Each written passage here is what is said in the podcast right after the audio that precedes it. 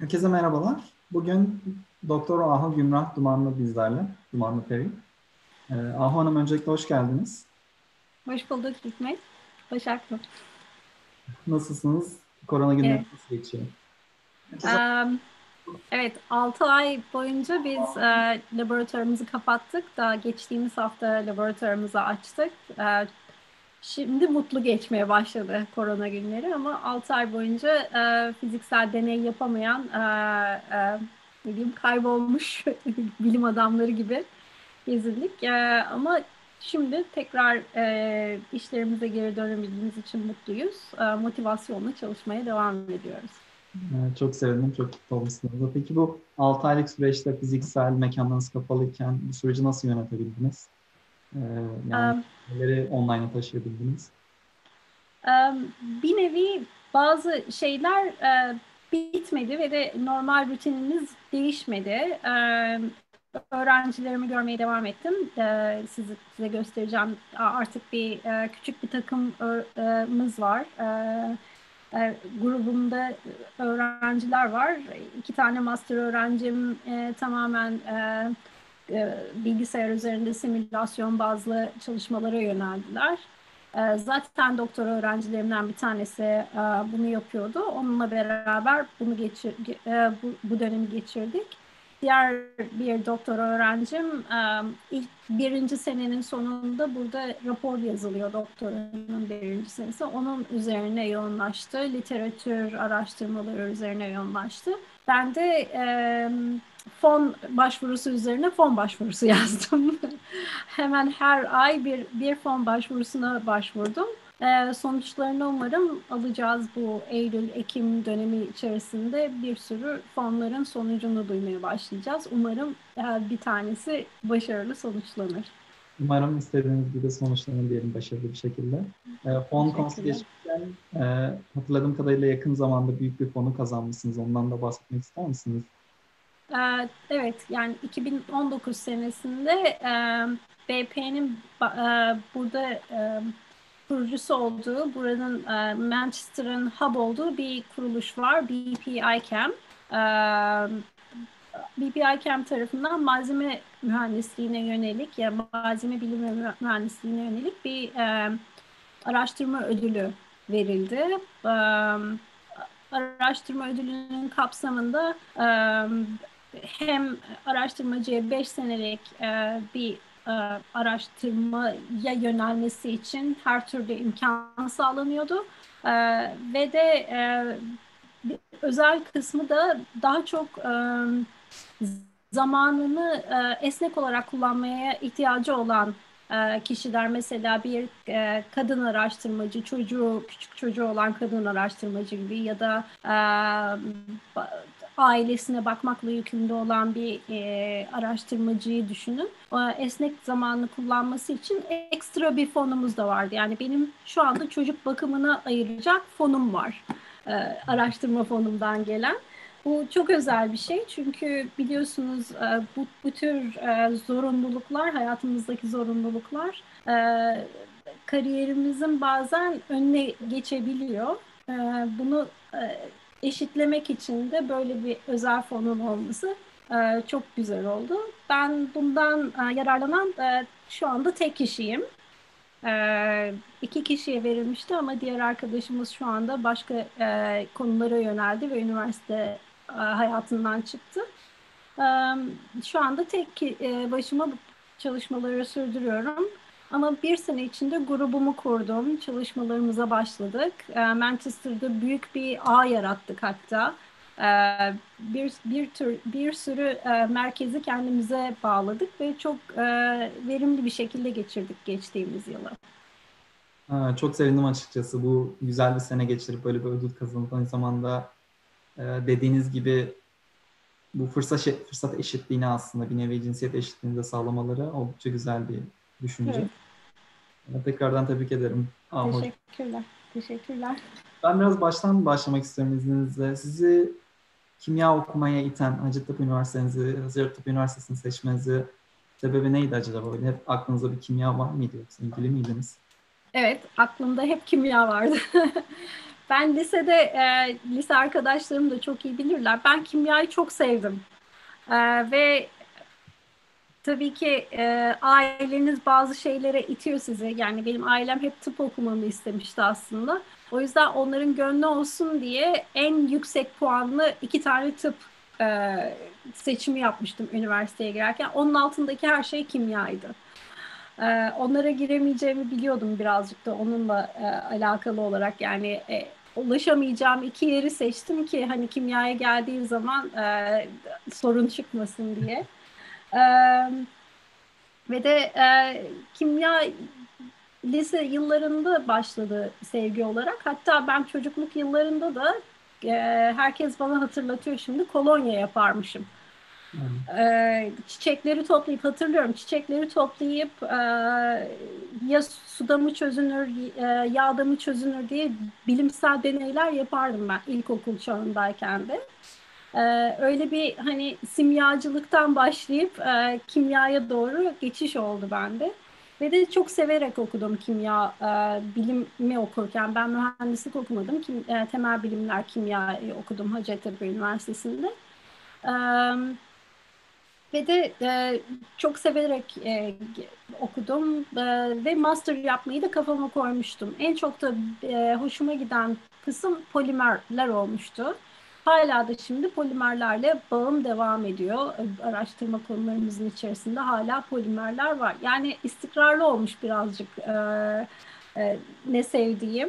E, ama şu anda tabii çalışma alanımız çok daha e, farklı disiplinleri içine de alan, e, farklı şeyleri de görmemizi sağlayan. E, çünkü daha sonra e, kimyadan başlayıp polimere, polimerden başlayıp malzeme mühendisliğine de geçiş yaptım. Onu da, da soracaksınızdır şimdi.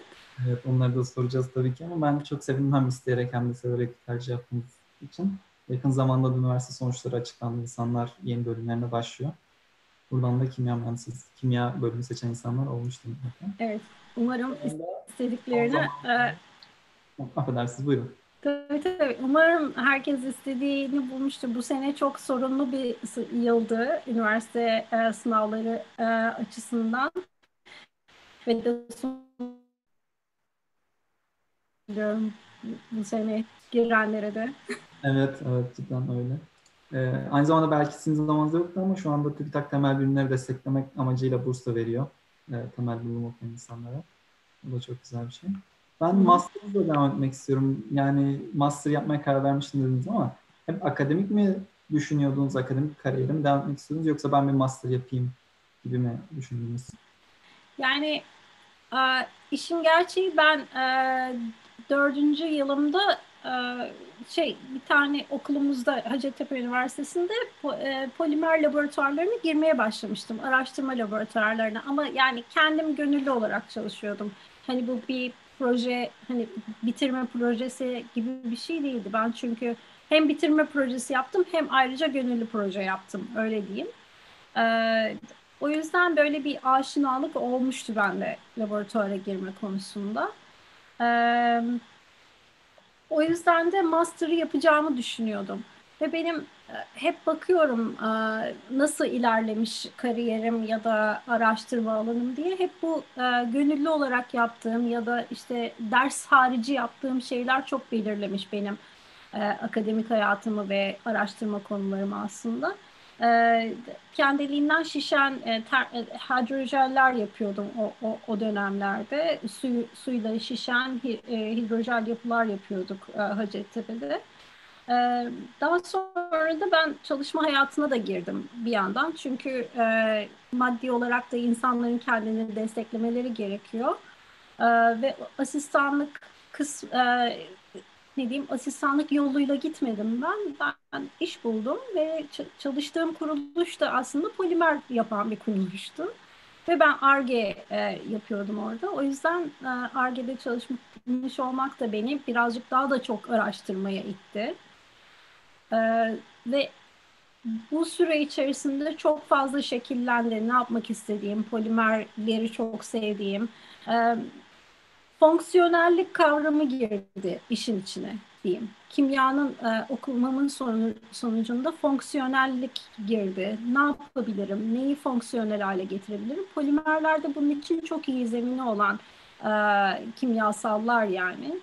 Çünkü e, şu anda da yaptığım şey monomerinizi e, tasarlayıp daha sonra bunu polimer haline getirdiğinizde bir fonksiyonel e, ve de e, uygulanabilir bir bir e, kimyasal haline getirebiliyorsunuz. Bu benim için benim için çok e, hoş bir düşünceydi. Çünkü çok ucu açık görünüyordu. Çok fazla şey katabileceğim görünüyordu. O yüzden seçtim. Oldukça güzel olmuş yani. Buradan isteyenlere düşünceleri. Bir, yani bir parantez açmak istiyorum. Benim hayatımda etkileyen şeyler gönüllü çalışmalarım ne oldu dediniz. Yani kendi hani ders dışında yaptığımız şeylerle. Bunları şu anda lisans okuyan veya lisansüstü okuyan insanlara tavsiye eder misiniz? Neler yapabilirler kendilerini? Evet. Ben e, araştırmacı mı olayım yoksa e, endüstriye mi yöneleyim e, diyen insanlara her zaman diyorum bir e, asistanlık yapın, bir, gidin bir laboratuvara asistanlık yapın, kendi zamanınızı verin. E, çünkü yani denemeden aslında karar veremezsiniz buna. Ben endüstride de çalıştım, e, akademide de çalıştım master'a gelmeden. E, İkisini de yaptığım için benim için karar verme çok kolay oldu. Akademiyi çok sevdiğimi ben çok iyi anladım o, o süreç içerisinde. Hatta paralel yapmış olmamın da bence bir artı avantajı var. Master'ım biraz yavaş gitti bundan dolayı çünkü uzun süre sürdü part time yapabildiğim için. Onun dışında ben bir e, negatif etkisinin olduğunu düşünmüyorum. Çünkü çok, e, kararlarımı vermeme çok yardım etti. Kesinlikle öğrencilerin de belki en fazla fayda sağlayabileceği şeyler. Yani hem asistanlık hem staj çalışma deneyimleri. Hı hı. Ee, ah hocam peki master'ı yaptık, ODTÜ'den mezun olduk. Yani içinizde hala bir akademide devam etme, doktora yapma hırsı mı vardı? Böyle istiyor muydunuz? Evet. Doktoraya başlama süreciniz nasıl oldu? Ee, şimdi şöyle diyeyim, e, rahmetli Yuda Yürüm, e, Hacettepe'deki bölüm başkanımızdı bizim. E, benim dördüncü sınıftaki not ortalamam gözüne çarpmıştı. O e, öyle dikkatli bir hocaydı. E, onun da dersinde e, şey e, ismimin altını çizmişti finallerden sonra. Bu öğrenci beni görsün diye. Ben de anlamadım neden olduğunu. Korkmuş ee, biraz korktum bir de işin gerçeği. Neden acaba inanamadılar mı? Ben çok yüksek e, bir puan aldım bu şeyin sonucunda, sınavın sonucunda diye. Gittim Yuda Hoca'yı gördüm. Yuda Hoca da bana şey dedi.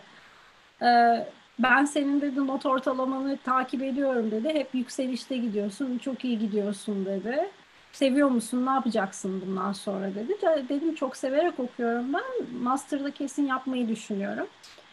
Ben dedi bu sene e, şey Sabancı Üniversitesi'ne geçiş yapıyorum dedi. E, ve daha laboratuvarlar kurulmadı orada. Sen e, planladığın gibi ODTÜ'de master'ını yap sonra benim yanıma doktoraya gel dedi. Aynen de bu, bu, bu konuşma geçti aramızda. Tamam hocam dedim ben çıktım. İki sene sonra, üç sene sonra e, e-mail yazdım Hoca. Beni hatırlıyor musunuz diye. Yani çünkü ben master'ımı bitirdim diye.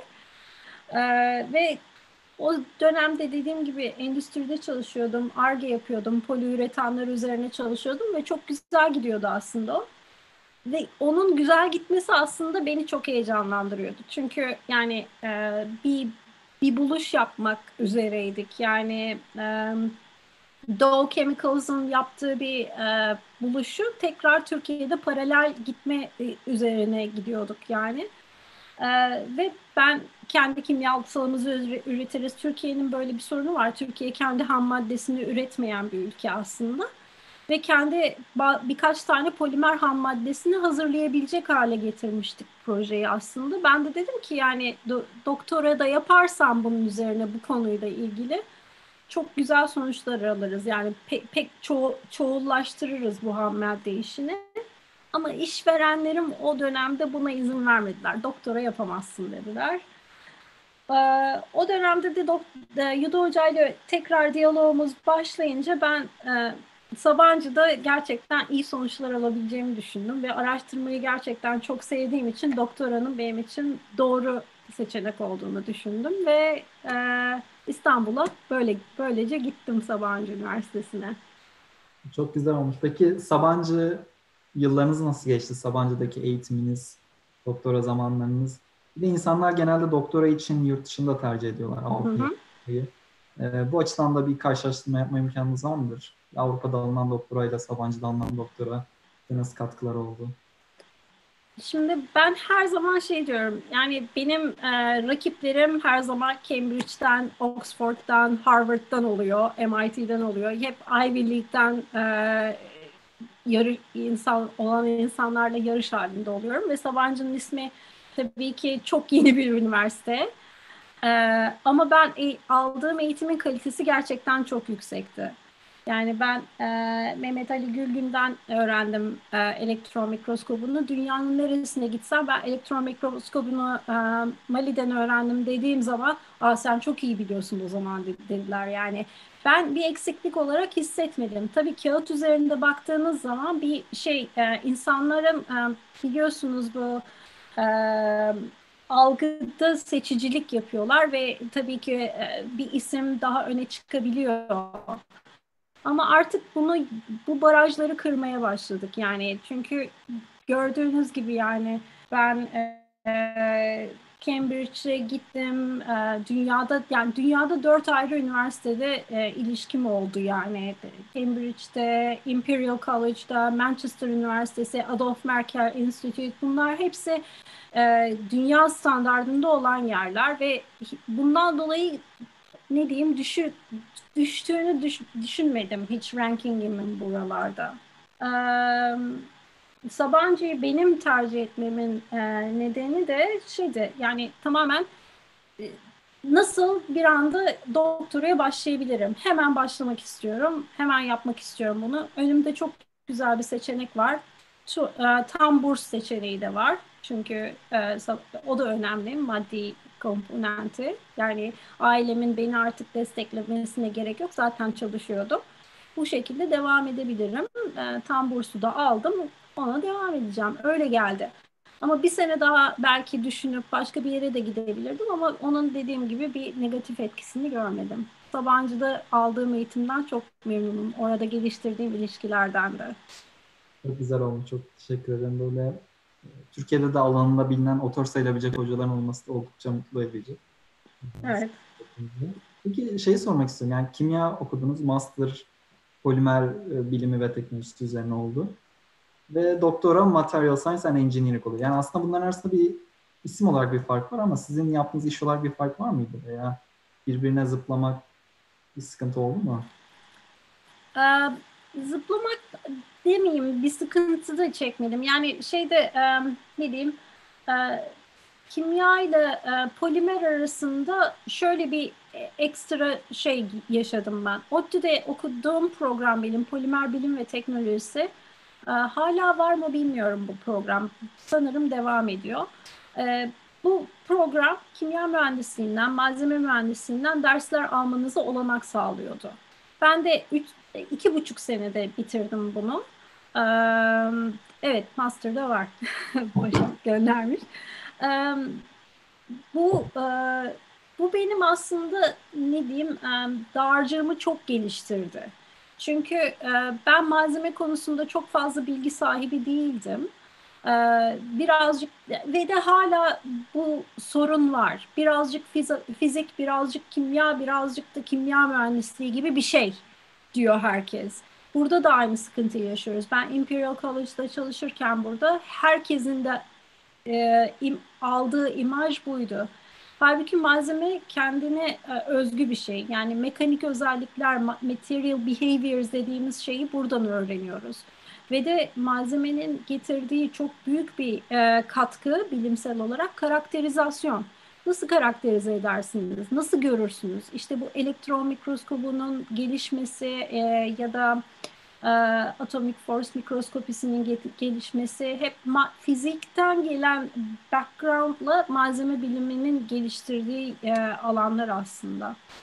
E, benim ne diyeyim size polimerde yaşadığım bu e, çoklu deneyim malzemeye yönlenmeme e, neden oldu. O da malzemenin çok disiplini bir araya getirebilmesi aslında ve de özümsemesi. E, çünkü dediğim gibi bu fonksiyonellik kavramı aklıma geldiği anda, oturduğu anda ben fonksiyonel bir şeyle çalışmak istiyorum, bir kimyasalla çalışmak istiyorum. O aslında uygulamalı bilim, en uygulamalı bilim de bana malzeme gibi görünüyor.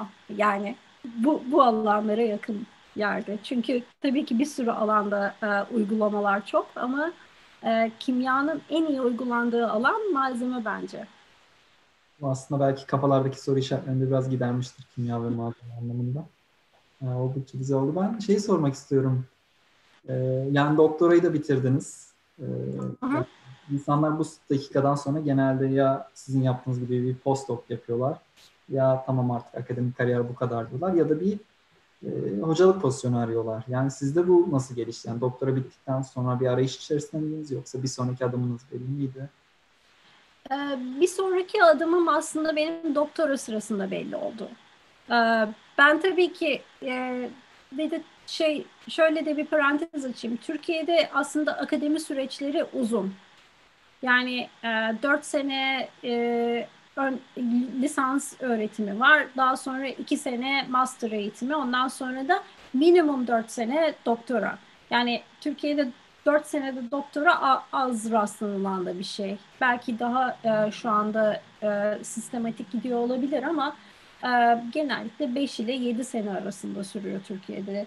Şöyle bir baktığınız zaman 4-2 e, üstüne de bir 5 koyalım. 11 sene akademide kalmış oluyorsunuz.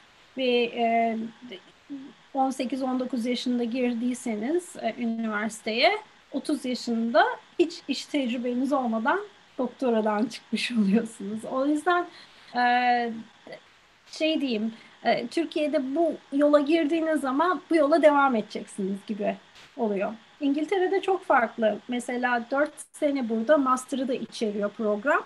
Üstüne de 3 sene doktora. Yani 7 sene, 4 sene daha az ve de yani insanlar 25 yaşında doktorasını bitirmiş oluyorlar burada. Çok daha farklı. Ee, onlar devam çoğunluğu da e, endüstriye gidiyor öğrencilerin. Yani hani bu kadar yılımı verdim, e, buraya devam edeceğim, akademisyen olacağım diye çok büyük bir şey yok insanlarda. Öyle bir e, ne diyeyim e, öyle bir intibayı ge- geçirmiyor. Ama e, tabii ki ben de doktoraya girdiğim anda dedim bu benim artık hayatım olacak. Akademi benim hayatım olacak. Ve de yani tabii ki yaşadığım pozitif e, tecrübelerin de bunda etkisi var. Yani kendime örnek aldığım Yudo Hoca'nın da e, etkisi var. Ve de Yudo Hoca'nın bana verdiği e, öğütlerin ve e, açtığı kapıların da etkisi var. Bunlardan bir tanesi e, çok fazla konferansa götürdü beni Yudo Hoca. Daha doktoramın ilk senesinde ki e, doktorun ilk senesinde çok verimli olmaz insanlar, çok fazla sonuca sahip olmazlar. Ben Amerika'ya gidip e, sunum yaptım. E, Amerika, American Chemical Society'nin yaptığı her sene iki, iki tane e, toplantılar olur. Orada ilk sunumumu yaptım. E, ve ondan sonra da o şekilde devam etti. Galiba ben 9 tane internasyonel e, şey e, konferansa gittim. E, Türkiye'de de 10, 10 tane ayrı konferansa gittim. Böyle olunca akademik bağlantınız çok oluyor. Networking dediğimiz şey. Son gittiğim konferansta e, doktora sırasında e, İngiltere'de Brighton'daydı. Onun için de çok zorlayarak her türlü kendi imkanlarımı ve üniversitenin bana verebileceği imkanları çok zorlayarak gittim. Orada en iyi poster ödülünü kazandım konferansta. Jürilerden bir tanesi Cambridge'deki e, yanında çalıştığım, sonuçta yanında çalışacağım e, hoca oldu. E, poster ödülünü kazandıktan sonra akşam yemeğinde bana kendisi şey dedi. Sen dedi ne zaman Türkiye'ye dönüyorsun? E, işte konferans bittikten bir gün sonra. E, yok sen Türkiye'ye dönme. Cambridge'de biz bir konferans daha yapıyoruz. Ona katıl. Ona da katıldım ben. Bir hafta sonraydı o konferans. Ee, bana yeni uçak bileti aldılar. Her şeyimi yaptılar. Cambridge'de bir hafta ağırladılar beni. Böyle bir yatırım yaptılar. Onun sonucunda da e, post doktora yapmak için de çağırdılar. Ve e, öyle de bir kapı açılmış oldu bana. Bu çok güzel olmuş ama yani e, şundan öncelikle cidden çok güzel bir başarı. Yani e, 9 tane poster sunumlu. Anladığım kadarıyla poster ve konferans paperları, makaleleri bu anlamda. Hı hı. Bir anlamda tabii journal'lar olmuştur dediğiniz gibi. Tabii. Ee, yani oldukça üretken geçirmişsiniz doktor sununca. Benim de doktor yapan arkadaşlarım oluyor, başka oluyor. Ama bu cidden ciddi bir başarı yani 20'ye yakın makale basmak. Ee, bu şey nasıl geçti? Yani buradan anlatınca her şey toz pembe gibi geliyor insanlara. işte bachelor aldık, e, yüksek lisansı yaptık, doktorayı yaptık, o postdoc'ta geldi ama böyle olmadığını tahmin ediyorum. Biraz da böyle yaşadığınız zorluklardan bahsedebilir misiniz süreç içerisinde? Um, tabii ki. Yaşadığım zorluk şöyle. Um, doktora zor bir süreç. Uh, yani pozitif olduğu e, e, e, dediğim şey şöyle aile gibi yaşadık. Ben e, laboratuvarda yaşadım beş, dört buçuk sene boyunca. Yani ben orada yattım, orada kalktım. E, ofisimde koltuk vardı. Koltuk, koltuğun bir köşesinde uyudum. E, laboratuvarda yani çok geceledim. E, şeyden değil, imkansızlıktan ya da zamanımız oldu. Yani çünkü e, biz bir de küçük bir kadroyduk e, Sabancı Üniversitesi'nde. Çok az doktora öğrencisi vardı. O yüzden de yani her şey bizim sorumluluğumuzdaydı. Cihazların bakımını da biz yaptık, e, teknisyenliğini de biz yaptık ve de e, çünkü her şey de yeni geliyordu. E, şey gibiydi yani her şey böyle Noel ya da yeni yıl gibiydi. Her şeyi bir, biz açtık, biz kurduk e, hocalarımızla beraber. E, çok güzel bir ortam geçirdik.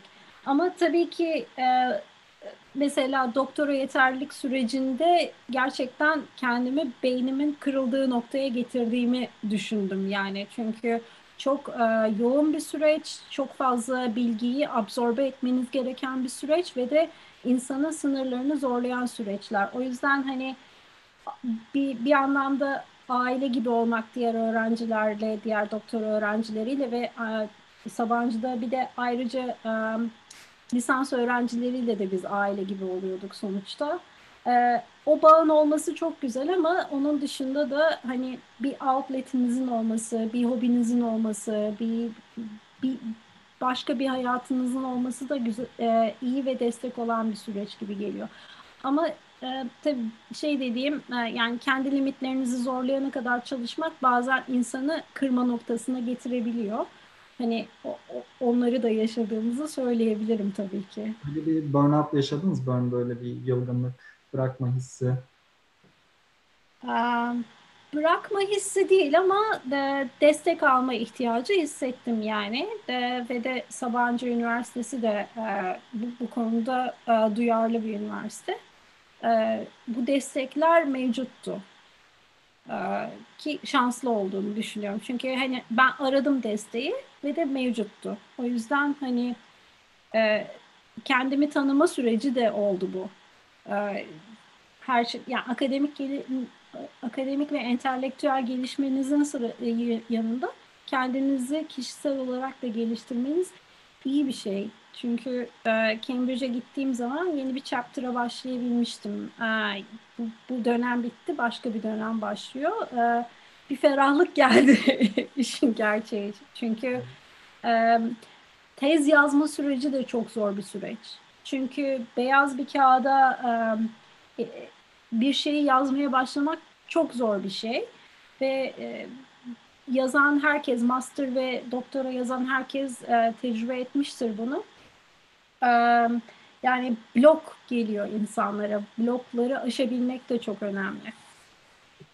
Evet, kesinlikle. Yani burada şey de çok güzel aslında bu aslında biraz eskide kaldı ama e, İngiltere'de size yatırım yapıp sizi beraber konaklatmaları sonra bir, yani bir hafta boyunca size bir imkan sağlamaları o da güzel geçmiştir eminim. Yani size e, düşüncelerinizin değdiğini, o kadar zamanın değdiği hissini ve de e, yani ben çok fazla okurdum. Hala da yani literatürü çok okurum. Ne yeni makale benim e, alanımda yeni makale varsa hepsini çıktığı gün okuyorum. Ee, onun çok büyük bir etkisi var. Yani ve de herhalde verebileceğim en iyi tavsiye şu, şimdiki öğrencilere şudur. Yani master veya doktora ya da undergrad'dan e, doktoraya geçme planları varsa gideceğiniz, interview yapacağınız, görüşeceğiniz insanları bilin.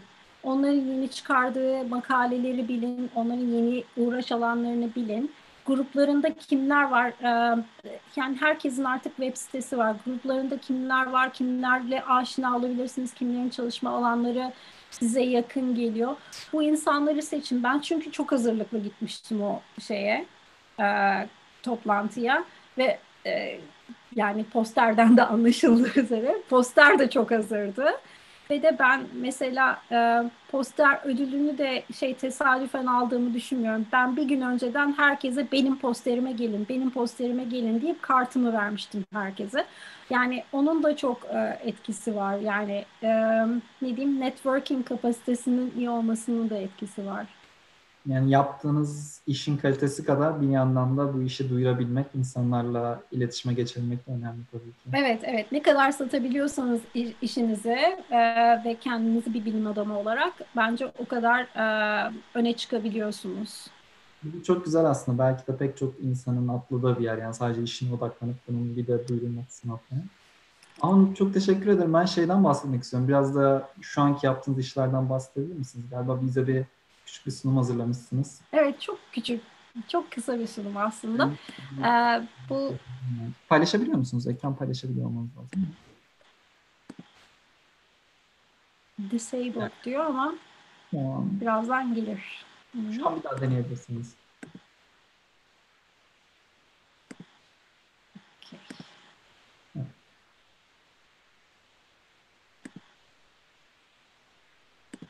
Şimdi ben aslında biraz daha öncesini de anlatmıştım. Şuralarda. Ha, nanotiplerden kelebek kanatlarına diye başladım. Bunlar hep konuştuğumuz şeyler. İşte Sabancı'da doktora yaptım. Ondan sonra Cambridge'e geldim. Aslında oradan başlayabilirim. Cambridge'e geldiğim zaman ben nano, nanotipler üzerine çalışıp gelmiştim aslında.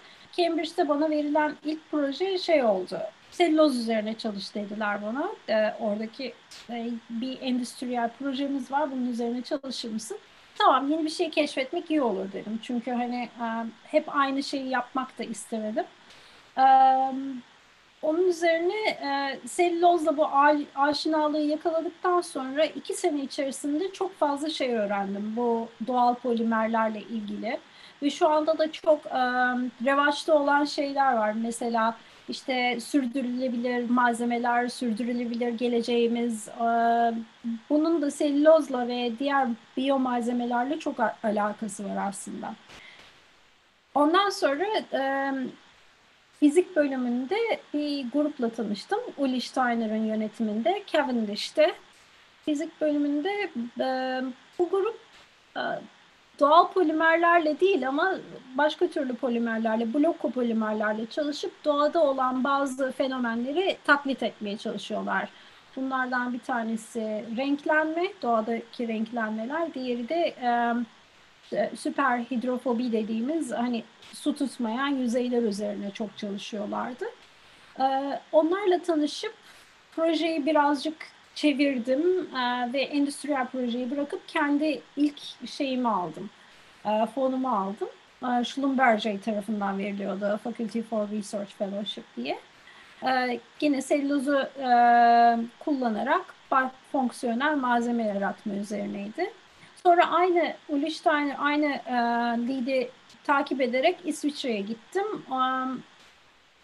Ee, ve gene bio-inspired fonksiyonel malzemeler üzerine çalıştık orada. Bu arada e, en, hayatımda bir şey değişti. Çocuğum oldu. Ee, o yüzden de e, İngiltere'ye geri dönme ihtiyacı hissettim ve e, o çalışma grubunu çok sevdiğim halde bırakmak istedim. Çünkü İsviçre'de İsviçre'ye bir bebek, bir eşim bir bebek ve iki tane valizle varmıştık ve e, kimseyi tanımıyoruz. Kim kimse ailemiz de yok yanımızda. O yüzden çok zor geldi o süreç bize. Yani çünkü ben e, bebeğim 4 aylıkken işe tekrar geri döndüm ve e, her şeyi yapmaya çalıştım. Benim de öyle bir şeyim var, huyum var. Her şeyi yap, yap, yapabilirim huyum var ama e, bebeğiniz olunca her şeyi bazen yapamıyorsunuz. E, sorumluluklarınız oraya doğru kaymak zorunda kalıyor. E, o yüzden geri döndük. Geri döndüğüm zaman Imperial e, Koleji'nde çalıştım. Orada ama Teaching Fellow olarak çalıştım. Araştırmadan çok eğitim ağırlıklı çalıştım. E, ve malzeme karakterizasyonu üzerine yoğunlaştım. Yani elektron mikroskopları, atomik güç mikroskopları ve e, X-ray ile yapılabilen e, difraksiyon deneylerini öğretmek üzerine yoğunlaştım ve e, spe, spe, spesiyalitem o oldu. E, iki sene burada ge geçirdiğim süre içerisinde e, geçmişte de kalan bilgilerimi bir araya koyarak bu fon için başvuruda bulundum. Ben o fonu... Hanım, teaching fellow'u biraz açabilir misiniz belki bilmeyen insanlar? Hocalık mı? Evet. Yani bu öğretim görevlisi denilebilir. Ee, yani benim ne diyeyim size ben Imperial College'de kalsaydım hayatımın sonuna kadar garantili bir fakülte pozisyonum vardı aslında. Ama e, öğretim görevlilerine daha az e, araştırma fırsatları tanınıyor. Benim master öğrencilerim oluyordu her sene ama o, doktora öğrencisi alamıyordum kendim tez yönetebilecek şekilde. Ya da bir araştırma fonu için başvuruda bulamıyor, bulunamıyordum. Çünkü bölümüm bunu desteklemeyecekti. Ee, ve de benim akademik ünvanım e, şey olmayacaktı, profesöre ulaşmayacaktı, şey olacaktı, senior teaching fellow, principal teaching fellow, o, o şekilde bir kariyer yoluydu. Yani aslında üniversite ortamında çok güzel bir e, pozisyon stili. E, çünkü belki bir sürü insan e, şey yapacaktır, e, aynı fikirde olacaktır her profesör, her akademisyen aslında şey değil, çok iyi eğitmen değil. O yüzden e, Imperial College bana aynı zamanda hani bu üniversite eğitimi konusunda bir master e, degree'si de verdi. E, yani ben o konuda da iki master'ım var şu anda. Biri polimer, biri e, üniversite ortamında eğitmenlik üzerine. E, ama ben sonuçta master öğrencilerini de yönetirken dedim ki daha fazla araştırma yapabilsem ne güzel olur.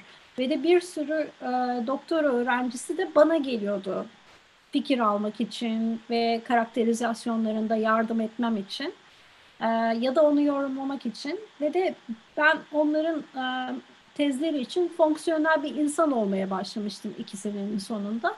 Yani dedim ki ben bu kadar çok insana e, fikir verebiliyorum. Kendi araştırma fikirlerim de var. Onları da yapmak istiyorum. O yüzden e, Imperial College'deki yani bu ödülü alınca Imperial College'deki işimi bırakıp e, Manchester'a gelmeyi tercih ettim. Ve burada çalışma konularımız Bio-Inspired Functional Materials. Manchester Üniversitesi'ni tercih etmemin nedeni malzeme konusunda Manchester Üniversitesi'nin özel bir yeri var e, İngiltere'de. E, yani birkaç tane şey işte bu 25 Nobel e, ödülü üniversitesine sıralamasında 27. olması bunlar e, Google'da bulabileceğiniz şeyler. Ama e, şu um, Annotate'den mi bakabiliriz more?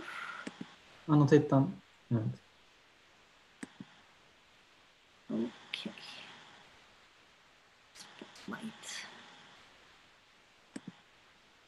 Şuraya şu NGI dediğim yer National Graphene Institute. MIB dediğim yer Manchester Institute of Biotechnology. Um, uh, HRI Henry Royce Institute, BPI Cam'de benim uh, şu anda şey aldığım um, uh, evet ödülümü aldığım yer. Bunların hepsi NGI 100 milyonluk, MIB 125 milyon, Henry Royce 300 milyon ve BPI Chem 100 milyon poundluk yatırımlar. Yani malzeme konusunda dünyada eşi görülmeyen bir yatırım var Manchester Üniversitesi'nde.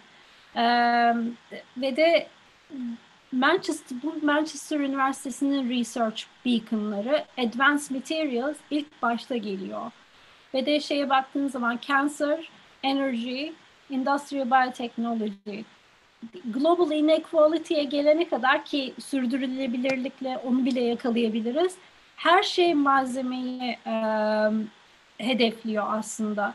Yani e, ne diyeyim size de üniversitenin korunda yani çekirdeğinde malzeme var. Ee, ve bu benim için çok büyük bir e, şey. Size dediğim gibi yani ben bir sene içerisinde e, kuramadığım link kalmadı. Yani buranın e, tıp fakültesinden müzesine kadar her yerde şu anda şeyim var. Kolaborasyonum ve ikili, üçlü çalışmalarım var. Yani bu o, e, böyle bir imkan çok zor bulunuyor gerçekten. Onun için de çok mutluyum Manchester'a geldiğim için bu ödülle beraber. Bakalım. Çok ciddi bir yatırım ve çok ciddi bir e, maddi kaynak var anladığım kadarıyla bahsettiğiniz üzere. Evet. Şunları da konuştuk. Bunları da konuştuk hatta. Şunu da şey yaparım birazdan. Tamam. Şimdi benim e, burada yaptığım, Manchester'da yaptığım şey e, doğadan ilham alarak malzeme geliştirme. Bu bu da e, ilk aşaması doğada neyin olduğuna ve hangi ölçekte neyin gerçekleştiği, hangi prosesin gerçekleştiğine bakarak oluyor. Biz doğaya baktığımız zaman moleküler seviyede fotokataliz, e, biyolüminesans gibi e, e, fonksiyonları görüyoruz. Bir yüksek seviyeye çıktığınız zaman moleküler düzeyden birkaç nanometreden birkaç yüz nanometre özelliklerine gittiğiniz zaman renklenme e, mekanizmalarını ya da su tutma, su tutmama, yapışma e, ve e, yüzey değiştirme, yüzey fonksiyonları görüyoruz. Birazcık daha yüksek düzeylere çıktığımız zaman da mekanik, mekanik özelliklerinin nasıl değiştiğini görüyoruz. E, ya da actuation dediğimiz yani e, şey gibi düşünün e, çiçeklerin nasıl e, güneşi takip ettiğine bakarsanız, e, kozalakların nasıl açılıp kapandığına bakarsanız e, bunlar hep e, doğal actuation prosesleri ve de aslında doğanın her şeyi çok güzel paketlediğini de görüyoruz. Ve bunlardan biz ilham alarak yani bunları görüyoruz doğanın nasıl yaptığını bakıyoruz ve bunları biz kendi e, ilk önce doğanın yaptığı malzemeleri ekstrakt edip yaparak ya da başka malzemeleri de üstüne ekleyerek tekrar etmeye çalışıyoruz. Doğanın çok iyi yaptığı bir şey mühendislikte gördüğümüz şey şu. Mühendisler bir şeyi bir kalıba koymaya çalışıyorlar. Böylece bir fonksiyonel yara, ya, fonksiyonellik yaratmaya çalışıyorlar. Doğa böyle yapmıyor. Benim diyor yapı taşlarım var Lego gibi. Ben bunları bir araya getirdiğim zaman bu bana bir şekil veriyor. O şekilde bana bir kompleks fonksiyon oluşturuyor. Doğada her şeyin alttan bu şekilde yani üstten kalıplanarak değil ama alttan minik minik bir araya getirerek yaptığını görüyoruz. Bottom up dediğimiz şey. Ve her şey enerjiyi çok iyi uh, kullanarak yapıyor doğa. Ee, çok yüksek sıcaklıklar kullanmıyor. Oda sıcaklıklarıyla ya da e, e, vücut sıcaklıklarını kullanarak ve her şeyi bol bulunan elementlerle yapıyor. Mesela fotokatalizi şu anda platinle taklit etmeye çalışıyoruz. Doğada çok bulunan bir şey değil ki platin. O yüzden zaten um, fotokataliz o şekilde gitmiyor. Fotosentez uh, o şekilde gitmiyor. Magnezyum ve nikel ve demir üzerinden gidiyor. Bunları düşünerek biz de prosesler oluşturuyoruz. Ayrıca yaptığımız şey multifonksiyonel olsun yani çok fonksiyonlu olsun. Ben bunun için hep kelebek örneğini veriyorum. Kelebeğe de bu şekilde değinmiş olduk. Kelebeklerin kanatlarını baktığınız zaman uçmak için çok hafif olsun diye tasarlanmış. Çok güzel uçuyor kelebekler. Hatta bu yaz şey fark ettim. Yani aerodinamikleri de o kadar güzel ki rüzgar onları metrelerce atsa bile aynı yere gelebiliyorlar saniyeler içerisinde. Ee, ayrıca e, kelebeklerin kanatları renk oluşmasını sağlamak üzere e, paternler oluşturmuş. bu renklenmede sinyal gönderme özelliği. Birbirleriyle iletişimdeler. Ayrıca kanatlar su tutmuyor. Hidrofobik. Su tutmamasının nedeni de kendi kendini temizleyebilir. Üstüne yağmur yağarsa üstünden kayıp gidiyor kelebeğin. Bir kanatta üç fonksiyonu yakalayabiliyoruz. Daha benim aklıma gelmeyen de vardır belki. Büyük bir ihtimalle eşleşmeyle de ilgisi vardır bunların. Biz de bunu yapabiliriz. Şu anda sahip olduğumuz malzemeler bir tek işlev görüyor ama daha fazla işlev görebilirler non-toksik olan, sürdürülebilen bir sürü malzeme yapabiliriz bu felsefeleri uyguladığımız zaman. Ve düşünürken hep şekilleri ve paternleri düşüneceğiz ki e, fonksiyonlar oralardan geliyor. Doğanın yapı taşları çok basit aslında. Kalsiyum karbonat, silika, e, selüloz, kitin. Bunlar şey kabuklar ya da e, şey sebzeler. Evet. E, saçlarınıza geldiği zaman keratin, bazı proteinler, e, kolajen. Bütün e, hücrelerinizin altyapısı kolajenden yapılma ve e, kalsiyum fosfat da kemikleri oluşturuyor. Bunlara sahipseniz doğadaki her şeyi yapabilirsiniz. Biz şimdi bunlara bakıyoruz. Yani bu bunların yapıları nasıl? hangi aşamada, evrimin hangi aşamasında e, doğa ne, ne şekilde yapıları tercih etmiş bunları inceliyoruz. Bunları sentetik olarak ya da doğanın kendi yapılarıyla bir araya getirebilir miyiz? Onları tasarlıyoruz benim grubumda. Ee, şu ana kadar gönder, gö, göstermiş olduğumuz birkaç uygulama tamamen doğanın yaptığı renklenmeleri takip ederek e, strain sensörler yaptık. Renk değiştirdiği zaman gerilim, gerilimli renk değiştiren ya da baskıyla renk değiştiren sistemler yarattık. E, yenilebilir kolorimetrik sensörler geliştirdik. Bunları şu anda şey için kullanmaya çalışıyoruz. E, yiyecek kabına uygulayıp e, son geç son tarihi geldiği, son kullanma tarihi geldiği zaman renk değiştirebilen e, gıda paketleri ya da e, tabletler, ilaç tabletlerinin paketleri haline getirmeye çalışıyoruz. E, ya da şekil değiştirdiği zaman renk de değiştirebilen sistemler soft robotiğe girmeye çalışıyoruz. E, bunun haricinde de e, benim bir başka öğrencilerim e, kamuflaj sistemleri üzerine ya da doku e, e, mühendisliği üzerine de e, geliştirdiğimiz bir sürü sistemler var. E, sonsuz bir yere gittiğimizi düşünüyorum. Çünkü doğada o kadar çok fikir var ki, alabileceğimiz o kadar çok ilham var ki. Yani e, yeni bir sistem bulmamız çok kolay. Burada dediğim gibi müze bize açık. Müzeye gidiyoruz, böceklere bakıyoruz, örümceklere bakıyoruz, kurbağalar ya da e, kertenkelelerin e, yapılarını inceliyoruz. Ve bunlardan e, yola çıkarak yeni sistemler geliştirmeye çalışıyoruz geleceğimizin sistemleri için. Bu benim grubum. Şu andaki e, Tadeusz, Şarşın ve Sofia e, doktor öğrencilerim. E, Adrian ve Olivia e, undergrad gönüllü olarak çalışan undergrad öğrencilerim. E, Hon Ying Liang'dan ve ma, e, ben e, master öğrencilerim. E, iki, üç tane öğrencimiz geliyor e, Eylül'den itibaren. Yüçen daha e, iki gün önce vardı buraya. Ee, Emre ve Matt de e, Ekim'de katılıyorlar grubumuza. Yani gördüğünüz gibi bayağı bir büyüdü grubumuz bir anda bir sene içerisinde. Ayrıca e, ben e, dediğim gibi interdisipliner olmayı çok seviyorum. Silvia Violini Cambridge Üniversitesi'nden fizikçi, Stefano Imperial College'den modellemeci, ee, Özge Akbulut Sabancı Üniversitesi'nden malzeme üretim sistemleri uzmanı. Ee, Bill Sampson Manchester'dan modellemeci. Mike Shaver um, inorganik kimyacı. Cynthia Kasirai grafen e, konusunda uzman. Marco Dominoz doku e, mühendisliği konusunda uzman. Hepsiyle bir, dediğim gibi bir şeyimiz var. Akademik ilişkimiz var. Bu um, ICAM, e, Newton Fund ve Henry Royce da şu anda e, bizim e, projelerimizi destekliyorlar.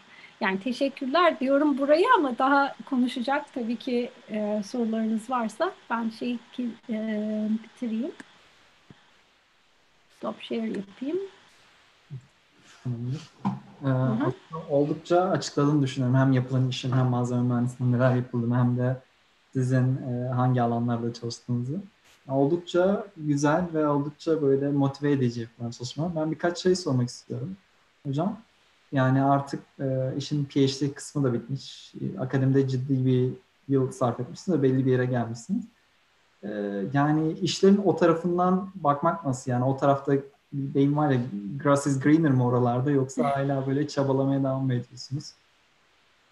Bu aslında çok um, uh, güzel ve kompleks bir soru.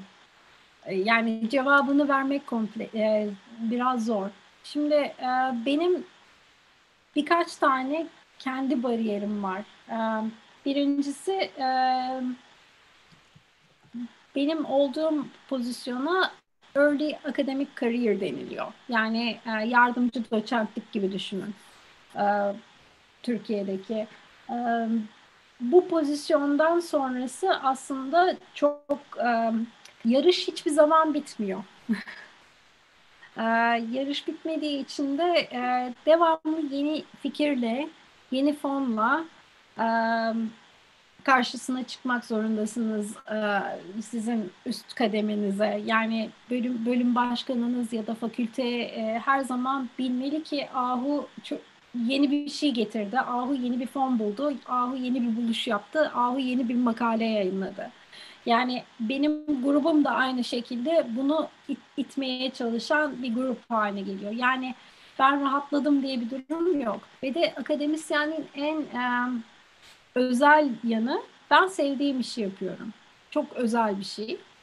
Ama e, fikirler benden geliyor. Yani işte kendi motivasyonunuz sizi itiyor. Bütün akademik hayatınız boyunca. Yani ben doktora konumu da kendim seçtim. Yuda Hoca'nın kendi e, uzmanlık alanı vardı ama ben o uzmanlık alanına gitmek istemedim. Onun da getirdiği bazı negatiflikler oldu çünkü e, e, hocamın bilmediği bir konu, çok e, hakim olmadığı bir konuda ben tez yazmak istedim, tez yaratmak istedim. Yani e, o zamandan belliydi benim fikir yaratabileceğim ama bunun sürdürülebilirliği. Çünkü 7 senede bir de kendinizi tekrar e, keşfetmeniz gerekiyor. Her, her şeyi yani bir konuyu 20 sene, 25 sene uzatmıyorsunuz. Daha farklı şeyler de yaratmaya çalışıyorsunuz. Ee, ne diyeyim? Böyle bir zorluk var. İkincisi İngiltere'de e, olmanın enteresan bir yanı var. İngiltere çok e, aslında ne diyeyim size e, göçmen göçmenlere çok açık. E, herkes İngilizce biliyor. Çok güzel bir ortam ama aslında şeye baktığınız zaman tarihsel gelişimine baktığınız zaman İngiltere aslında o kadar da e, herkesi içine alan bir yer değil. Kadın olmak zor akademik camiada.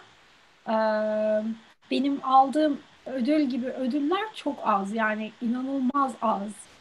Ee, ne diyeyim size yılda 300 tane postdoc sadece Cambridge Üniversitesi'nde başlıyor. 300 tane postdoc sadece Manchester Üniversitesi'nde başlıyor. Yani doktora sonrası araştırmacı. Ee, yani genelde şöyle diyelim 2000-3000 tane postdoktora araştırmacı üretiyor bu, bu ülke her sene. 6 tane var benim aldığım gibi ödül sadece. Yani yarısı kadın e, deseniz 1500 kişiden sadece 6 tanesine böyle bir imkan var. Diğer 1494 kişiye yok bu. Yani o yüzden e, çok e, ne diyeyim size orman kuralları gibi burası. yani çok fazla dişli olmanız ve e, e, ne diyeyim ödülün peşinde koşmanız gerekiyor. E, bu bir kadın olmak. İkincisi Türk olmak.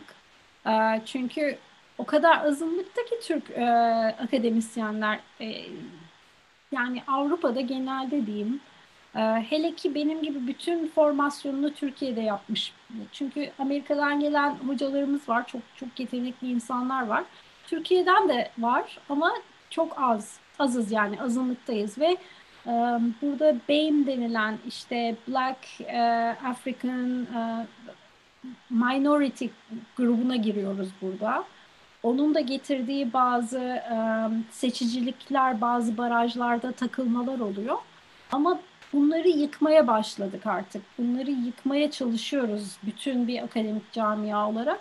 Ben de o grupta e, bayrak elime alıp o, yani hem hem akademisyenlik bayrağı hem kadınlık bayrağı hem de bu e, şey bayrağı yani beyin bayrağını taşıyarak bir sürü tabuyla beraber de mücadele etmek gerekiyor. Umarım çok uzun bir cevap oldu ama dediğim gibi kompleks bir soru bu. Yani bulunduğunuz yer sizin kişi olarak ne olduğunuz, nereden geldiğiniz, hangi background'unuzun olduğu her şey bir arada. Belki e, sorunların derinliği belki azalıyor ama çeşitliliği artıyor anladığım kadarıyla. Bu artık akademik dışındaki sorunlarla da uğraşmak zorunda kalıyorsunuz. Evet evet yani e, tamamen bir şeye dönüşüyorsunuz. Yani büyük elçiye dönüşüyorsunuz burada. Yani e, hem ülkenizi temsil ediyorsunuz hem e, kendi beyninizi temsil ediyorsunuz. E, o yüzden yani şapka çok. Okey. E, ben bir soru geldi onu iletmek istiyorum özellikle. Aslında çok güzel gidiyordu. Hocam grafen hakkında ne düşünüyorsunuz? Malzemenin üretimi ham maddesi kömür olmasına rağmen neden güçtür? Tam evet biraz bir yazım hatası olmuş. Anladım. Anladım. Um, aslında kömür değil ana maddesi. Yani exfoliate edip karbonu ayırabilirsiniz ama o iyi kalitede grafen e, vermiyor size. Şimdi grafenin potansiyeli çok yüksek. E, zaten Nobel ödülünü almasına e, vesile olan şey de o oldu. Grafenin çok e, güzel elektronik özellikleri var her, yani bir büyük sheet yapabildiğiniz zaman grafeni çok büyük e, çığır açacak e, teknolojik gelişmelere neden olabilecek. Ama hala orada değiliz. İnsanlar burada CVD dedik dediğimiz Chemical Vapor Deposition sistemiyle grafen üretmeye çalışıyorlar. Ve burada Manchester'da hala bunun şeyi yapılmadı. Hala bu bir optimize edilmedi. Dünyadaki gruplarda da aynı şekilde hala optimize edilmedi. Bir single sheet yapıp da bu bilgisayar kadar büyük bir 30 santimetrelik bir sheet yapılamadı. Exfoliation'la da gene yani şey grafenle tek e, layer olması, tek tabaka olması çok önemli. 2-3 tabakada, 7 tabakada kalıyorlar ki artık o karbona giriyor. Grafene olmuyor artık o e, aşamadan sonra. Um, dediğim gibi potansiyeli çok yüksek bir malzeme. Ee, çok da fazla e, yatırım yapıldı. Umarım bir e, gerçekten anlamı olan bir e, application olur. Biz de çalışıyoruz tabii ki. Manchester'da olup da grafenle çalışmamın bir şeyi yoktu, imkanı yoktu. Ee, biz de çalışıyoruz. Ee, farklı teknolojiler yaratmaya çalışıyoruz. Ba- bazı teknolojilerde şu anda yaptığımız şeylerden biri print etme üzerine grafeni nasıl print edebiliriz? Başka şeylerle birleştirip print edebilir miyiz? Üzerine ki çünkü büyük alana yaymadan belki küçük olarak da e, grafeni fonksiyonel hale getirebilir miyiz? Ben açıkçası. Peki e, aslında süremiz de oldu ama ben izninizle 10 dakikanızı daha almak istiyorum. Tabii tabii. E, lise şey üniversitede işte kimya bölümü, kimya mühendisi veya malzeme mühendisi okuduğumuzu düşünüyorum. Böyle şu an tekrar o zamanlara dönseniz aslında güzel geçirmişsiniz ama şu an oralarda okuyan insanlara ne gibi tavsiyeniz olur? Yani kendilerini nasıl geliştirsinler? Çünkü dediğiniz şey de çok doğal, doğru aslında. Ben Türkiye'den doktorasını alıp özellikle yurt dışında hocalık veya yurt dışında böyle e, saygıdeğer bir araştırma işi yapan insan çok az tanıdım. Ben yurt dışından doktora devam edin gördüm ama yani bu yola yönelmek isteyen insanlara ne tavsiye edersiniz? Ben tekrar okuyor olsam gene kimya okurum ve gene aynı yerlerde okurum büyük bir ihtimalle. Ama e, dediğim gibi farklı birkaç tane daha yani aslında bu vardı bende e, staj yapayım, birinin laboratuvarında gönüllü çalışayım. E, o hocalarla daha fazla e, dinamik ilişkiler kurup aslında şey isteyebilirdim. Yurt dışına beni şuraya gönderir misiniz? Şu bursu alalım mı? Dediğiniz gibi az önce de TÜBİTAK mesela yeni fonlar açtı undergradlar için. Erasmus Plus yoktu mesela benim dönemimde. Bunlar um, iyi, çok iyi yerler. Bu, bu, bunları değerlendirsinler öğrenciler. Yani um, e, ve de herkesin um, akademisyen olmaya da ihtiyacı yok. Bu da um, eğer şirketlerde çalışmak istiyorlarsa da şirketlere gitsinler. Um, kim aracı olabilecekse. Çünkü bazı hocalar e, bazı bölümlerde şeydirler. Endüstriyle çok iyi ilişkileri vardır. O hocalardan gidip e, rica etsinler ve de bence şey çok fazla hiyerarşiye inanmayın. Yani hocalar da insan ve de yardımcı olmak isteyen hoca çok fazla gerçekten. Onların ilişkilerini, onların deneyimlerini ben benim mesela benim kurduğum gibi şu anda yani ben de yazdım sunumumun bir sonunda ama isteyen öğrenci olursa benimle irtibata geçebilirler yani. Ben her zaman bir aracılık yapmaya çalışıyorum. Çünkü hani ben ben de bana da yapıldığı için bu çok önemli. Aracılık çok önemli. O yüzden bu ilişkileri kurun. Hocalarınızla konuşmaktan, onlarla gerçekten sosyalleşmekten hiçbir zaman çekinmeyin. Ee, hocalar da bunu seviyorlar aslında. Hocalar da e, insanların size gelmesini seviyorlar anlamı Tabii tabii. Yani ben de öğrencilerimle sosyalleşmeyi çok seviyorum. Onlar da çünkü hani yani dediğim gibi ben hiyerarşiye inanmıyorum. Hepimiz e, bir, bir şekilde bir e, fikir tartış bir fikri tartışacağız. Bir e, sosyal olsun, bilimsel olsun bir, bir ortamda bulunacağız beraber. Çok güzel açıkladınız hocam. Peki ben bir şey daha sormak istiyorum. Yani e, mesela akademik düşünüyor olabilir insanlar ve doktora yapıyor olabilir veya master yapıyor olabilir ama master aslında e, işte yanında beş arkadaşıyla beraber yapıyor. Belki başka üniversitelerden de bir sürü insan yapıyor ama kabul alabileceği doktora pozisyonları belirli. Sizin dediğiniz gibi hani az önce verdiğiniz gibi 1500 kişi var ama 6 pozisyon geliyor. Yani orada öne çıkmak için bir tık diğerlerinden kendini daha iyi yapmak için neler yapılabilir insanların? Yani siz neler yapmıştınız? Um, dok yani doktora sonrasında ve doktora sürecinde yayın çok önemli. Yani o yayını da mutlaka um, ne diyeyim size her doktora projesi de yayın çıkaramayabiliyor. Mesela ben o, onu da gördüm. Cambridge'de de çok fazla arkadaşım benim doktora sürecinde yayın çıkaramadılar. Yani ben sanırsam 11 makale bastım. Uh, 20 tane de conference proceeding'im oldu. Bu, bu, bu yani şey diyeyim size görülmemiş bir şey. O da Yuda Hoca'nın bana verdiği bir şey e, hediyedir yani ak akademik hayatın hediye bu da sana diye. Çünkü kendisi çok yazardı ve beni de o şekilde teşvik etti yazmaya. E, eğer kendi projeniz şey olmuyorsa, e, çok fazla verimli gitmiyorsa e, side proje yapın. Başka bir e, hocayla beraber kendi hocanızı bir araya getirin, bir, bir link kurun. E, kısaca yazabileceğiniz bir şey oluşturun. Çünkü mutlaka vardır. Yani belki kendi ana projeniz iyi gitmiyordur, pro, e, şeye yayına ulaşmıyordur. Ama bir şekilde mutlaka e, bir atılımcı olun ve bunu yapın. E, ikincisi de konferansa mutlaka gidin. Konferansa gidecek şeyiniz vardır kadar datanız vardır. Konferans çünkü şey olmak zorunda değil. Posterde sizin sonuca ulaşmanız mümkün değil. Ama e, yaptığınız şeyle ilgili bir hikaye yazabilirsiniz ve de ona da dikkat edin. Her seferinde bir 6 ayda bir bir değerlendirin. Nereye gidiyor? Gerçekten iyi gidiyor mu? Ve de Gantt chartlara güvenin. Onlar iyi, iyi e, sistematik bir şekilde çalışmanızı sağlıyorlar. Güzel. Peki bir de onu sormak istiyorum. Böyle sizin kendi zamanınızı, kişisel zamanınızı yönetmek için kullandığınız bir metodunuz veya bir şeyiniz var mı? Kendi gününüzü nasıl geçiriyorsunuz? Zamanınızı nasıl ayırıyorsunuz? Çünkü bir aileniz de var, öğrencileriniz de var. İşin. Evet. Aslında tam bağlanmadan önce Hikmet konuşuyorduk yani nasıl geçti bu süreç diye. Benim için en güzel şey şu oldu. Ben ben birkaç tane şey sizde siz de bana şey diyeceksiniz şimdi bize yazmadığımız zaman oldu diye.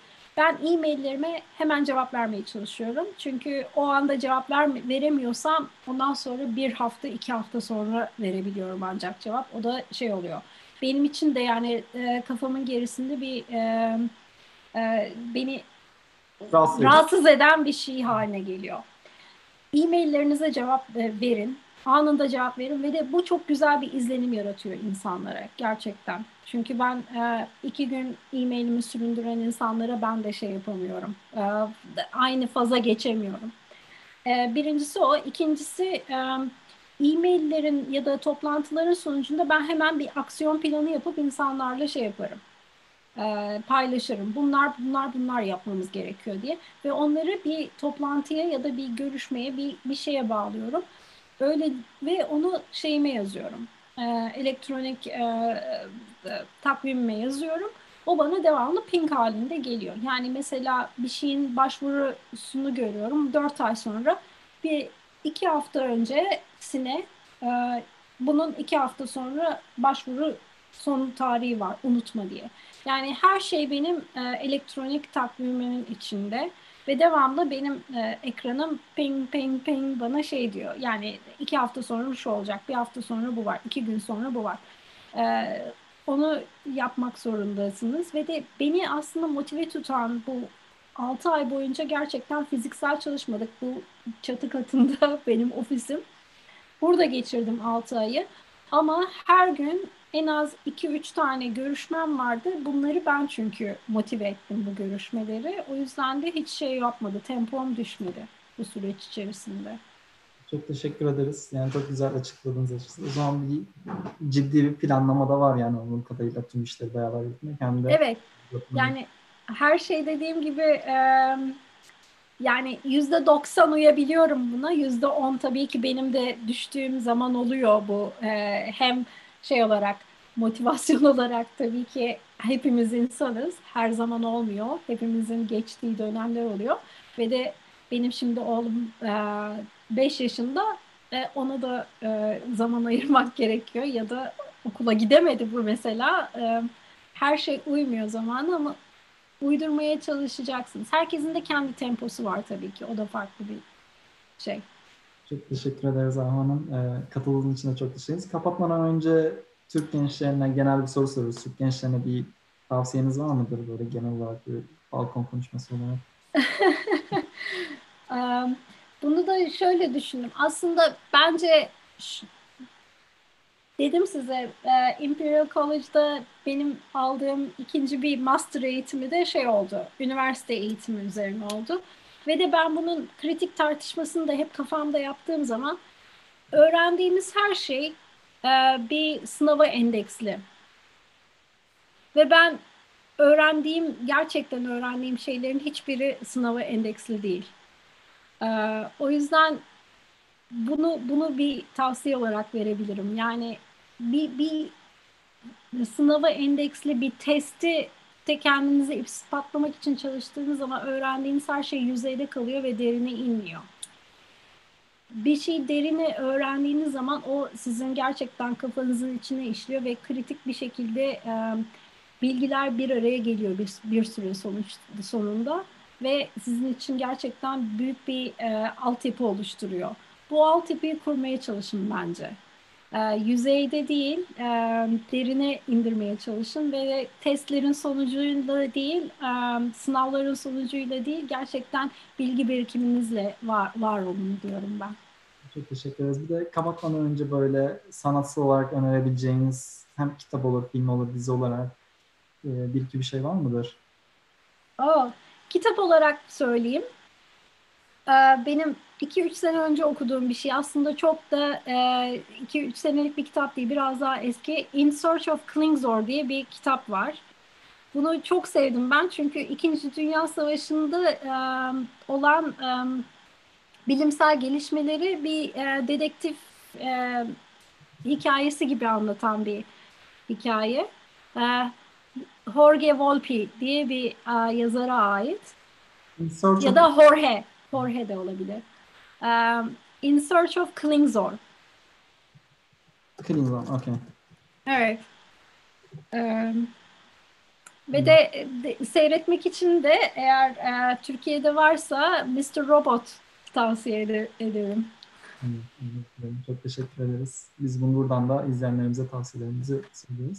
Bir sonraki yayınımız Duygu Saatçioğlu konuk olacak. Kendisi moleküler biyoloji alanında çalışıyor.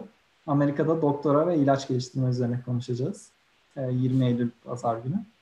Ee, Spotify'da da bu YouTube'daki canlı yayınlarımızı podcast olarak dinleyebilirsiniz. Geri bildirim anketimizi e, chatten doldurursanız çok seviniriz. Ve unutmadan bizi takip etmeyi unutmayın. Aşağıdaki abone butonuna tıklarsanız seviniriz. Aman çok teşekkür ediyorum tekrardan katıldığınız için. Rica ederim. Ee, çok çok teşekkür ederim peşimi bırakmadığınız için ben de. Ne demek bizim işimiz. Görüşmek üzere. Herkese hoşçakalın. Güzel cumartesi.